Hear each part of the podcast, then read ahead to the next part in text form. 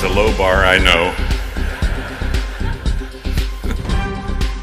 this is always a good thing when you have a couple of talks at a conference and you get up to speak for the second one that to find that people are still here.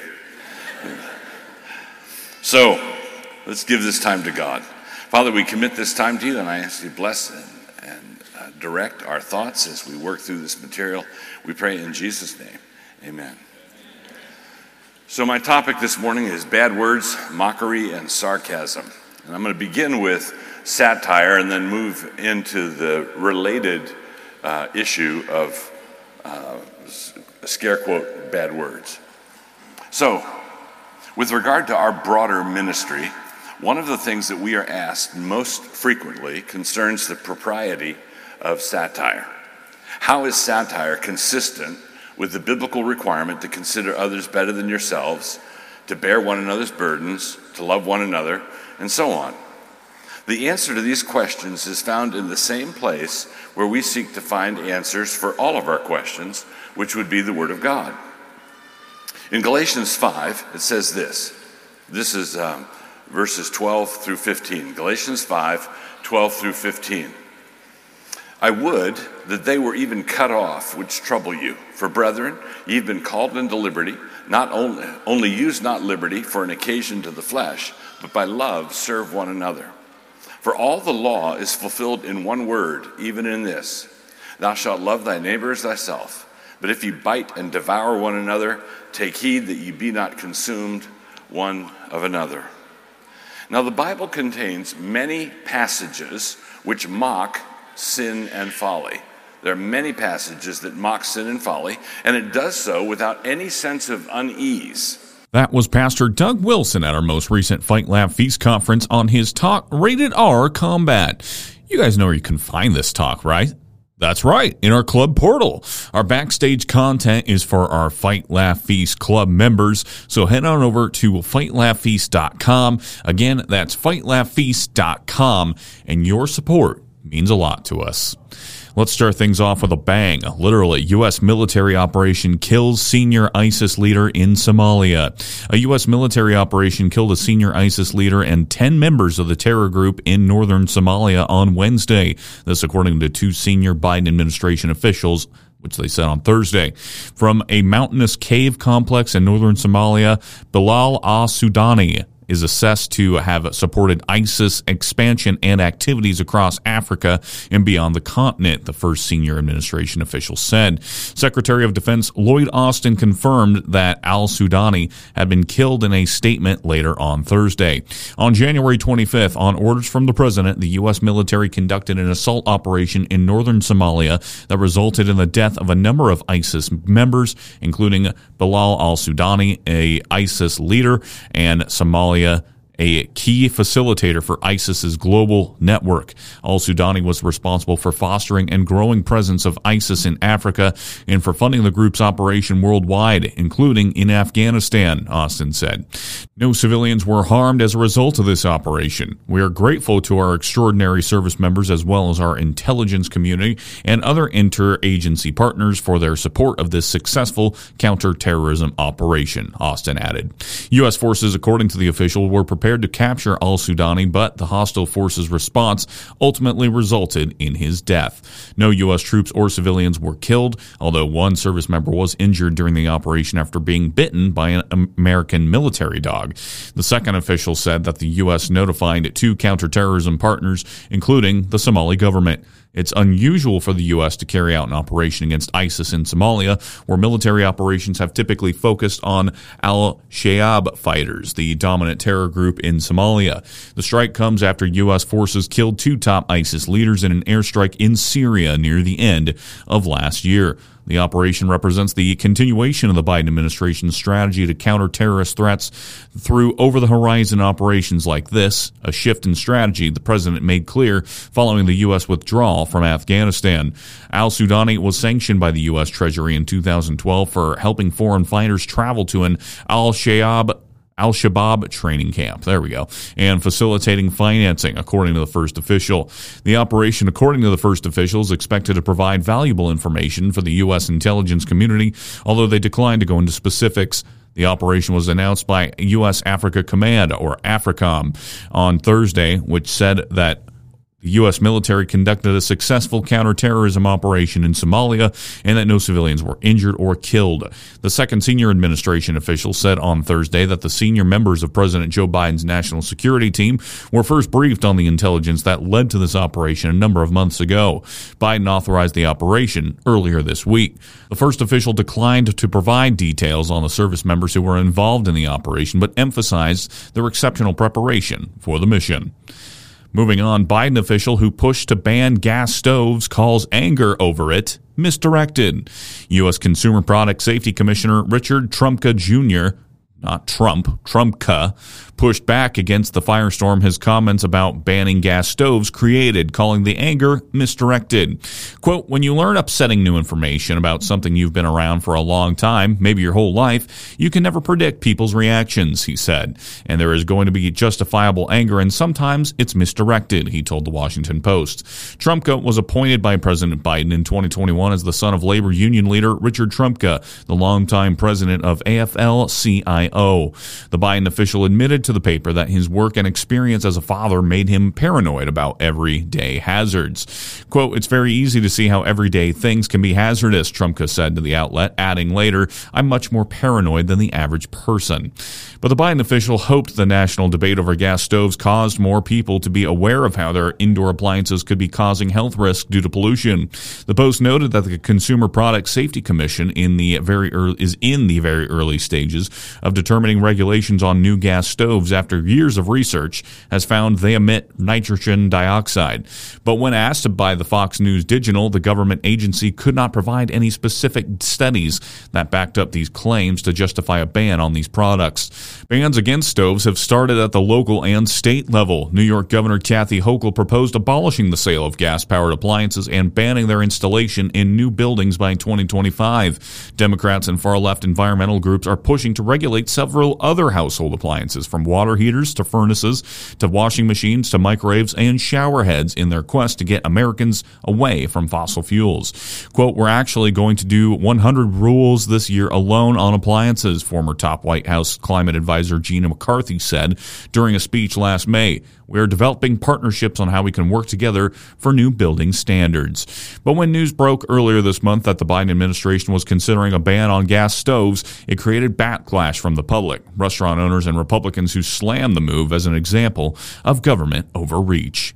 From the White House to Arizona, Katie Hobbs to bus illegal immigrants out of Arizona won't say where they're going. Democratic Arizona Governor Katie Hobbs is continuing her Republican predecessor Doug Ducey's program to bus illegal migrants out of the state, but in a way that she says will be more efficient and humane. Hobbs told the Arizona Republic on Tuesday that her administration would focus on ensuring that the program and associated costs were efficient and humane. Ducey began busing illegal immigrants out of the state in May, and Hobbs has expanded the program to include an option of chartered air travel, according to an updated contract signed on January 14th. Over 3,000 people were bused from the Yuma area to Washington, D.C. during Ducey's time in office, costing the state over $7 million. Last year, Republican lawmakers had er- earmarked $15 million for the program. Earlier this week, the Yuma, of Yuma official warned that the city is on the brink of collapse due to being overwhelmed by illegal migrants thanks to the Biden administration's failed immigration policies. The border has seen a historic crisis under President Joe Biden's presidency. Illegal border crossings in December reached their highest level of the Biden administration, topping 250,000 in the final month of 2022, continuing the pattern of breaking records every month. Hobbs told reporters last week regarding the busing, we need to look at the practice and make sure it's effective. It's something that supports local communities. If we're spending the money to bus people, why not just give them their final destination? End quote. Hobbs told the Arizona Republic her actions would be different than the methods of Republican governors Greg Abbott of Texas and Ron DeSantis of Florida, who have both transported migrants to Democratic run cities to showcase the failure of Biden's supporter policies. An updated contract removed the requirement that buses with illegal immigrants must be sent to Washington, D.C. Last year, Washington, D.C.'s Democratic Mayor Muriel Bowser declared a public emergency related to the migrants being bussed in the U.S. Capitol.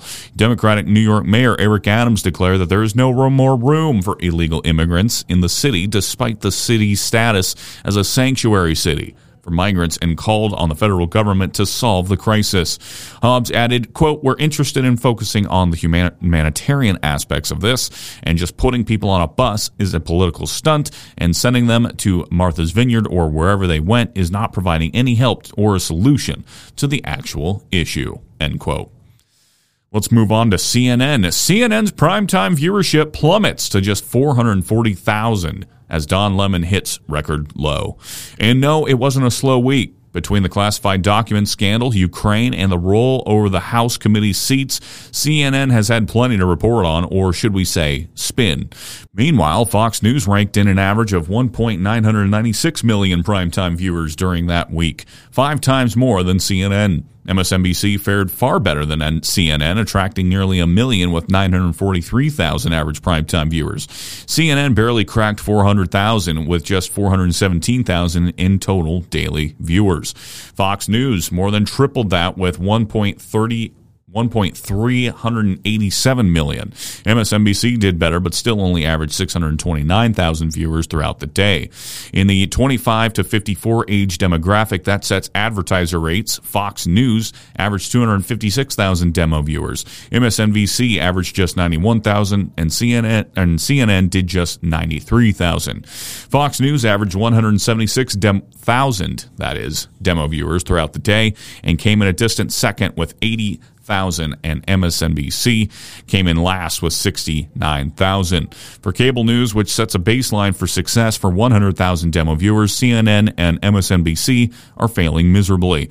In all of cable, Fox News came in second behind ESPN, a total primetime viewers, MSNBC third, and CNN 18th newly listed Chris Licht is supposed to turn CNN back into a network viewers wanted to watch, but it doesn't look like it's working. In other words, CNN sucks.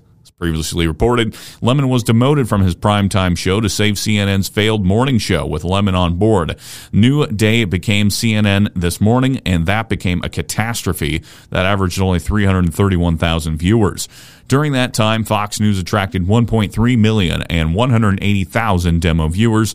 Don Lemon sunk to only 65,000 demo viewers. CNN has been a national joke for quite a while, but now it's official. Moving on, Biden makes first move toward a radical national rent control law.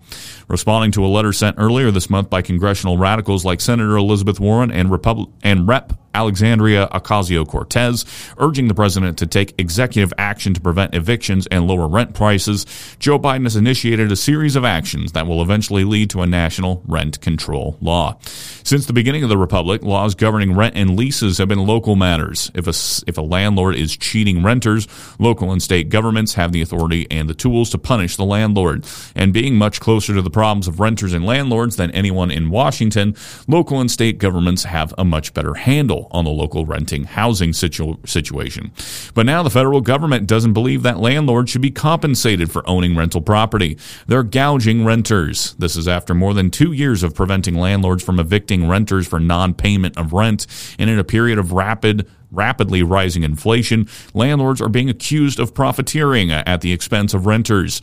It's a ridiculous change given that 90 98% of all rental property owners, or 80% of all rental properties, are owned by small business entrepreneurs who own five units or fewer, according to a study in Business Wire.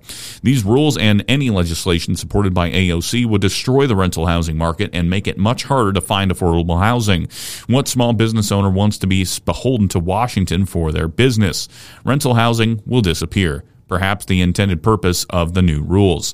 The narrative of corporate greed being responsible for rent increases is a far easier sell than small businesses struggling to keep their properties during an inflammatory economy that Warren, AOC, and Biden are mostly responsible for.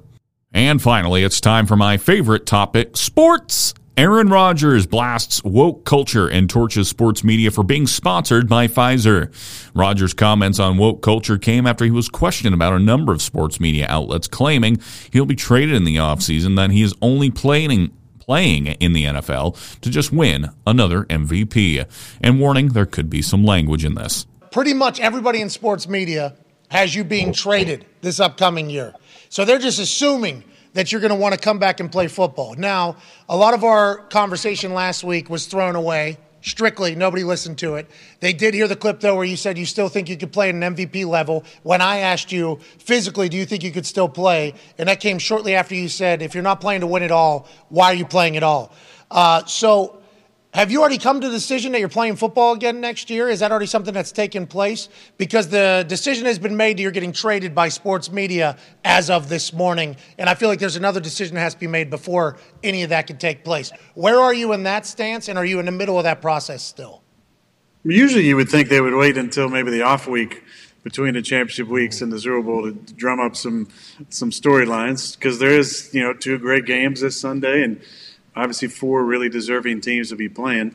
Um, I have, you know, some people that love to track that stuff, so I've been made aware of it. Go ahead. You, you just pointed AJ. No, he's got the next question. Yeah, he's got the got, next. Yeah, he's uh, yeah, got the next I'll, question. I'll finish this. Yeah. But listen, listen. Uh, there's heroes and villains in in sports and entertainment, and I think because of my stance on COVID, uh, and maybe some other things. I've been cast as the villain, especially the last few years. And so that is the way that, uh, you know, a lot of things I said are often interpreted. I'm not upset about that. I don't feel like a victim in any way. I don't have that mentality. That's fine. I actually embraced that role a little bit, if that's how you want to cast me. But um, I did see there were some comments that, you know, I'm only playing for MVPs and yes. stuff like that. Didn't maybe quite see the entire clip of some of the stuff that I said. I don't care about that stuff. It doesn't offend me. I mean, this culture, this woke culture, wants to be offended by everything. You just go online and find something you don't agree with. I'm offended. How could you possibly say that? Yes. I don't really care. I don't care who it's coming from or who said it. They're entitled to their opinion. It might not be right. And every now and then you got to get on here and, and say, hey, you know, you found some bullshit like that's just not true. Like, let's just tone it back a little bit. You might need to do that. Most of the time, you just kind of gloss over it. Who cares? It doesn't really matter because it honestly doesn't matter. It doesn't affect my day to day. Doesn't interrupt my whale watching time. Doesn't interrupt me at all during the day. I don't. I don't think you know agonize about like oh you know oh, Gronk said you know I shouldn't be worrying about MVPs. I'm like I know Gronk. I love Gronk. He's awesome. He's he's fun energy to be around. Like but what do they do? You know, if you take us, if you take the right the right sound bite from the right thing, you know, and it's a and it's a station that may or may not have in the past been brought to you by Pfizer, then they got to make sure that their villain, oh. you know, gets cast in the correct light. Uh, and whether or not they're you know sponsored by Pfizer, Moderna, Johnson and Johnson, whatever it might be. What? When you go up against some of those powers that be, you put yourself in the in the crosshairs you know, they're going to paint you in a certain way. And that's what the media did to me a couple years ago. That's fine. That's their prerogative. That's what they want to do. But I think I responded, uh, you know, pretty good in those in those times, and uh, I'm glad I went through that. And anything that comes after that. That's going to do it for this Cross Politic Daily News Brief. If you like the show, hit that share button for me down below. If you want to sign up for a club membership or a magazine subscription, head on over to FightLaughFeast.com. And as always, if you want to send me a news story, if you want to ask about our conferences, or if you want to ask about corporate partnership with Cross Politic, email me at garrison at fightlaughfeast.com. For Cross Politic News, I'm Garrison Hardy. Have a great day, and Lord bless.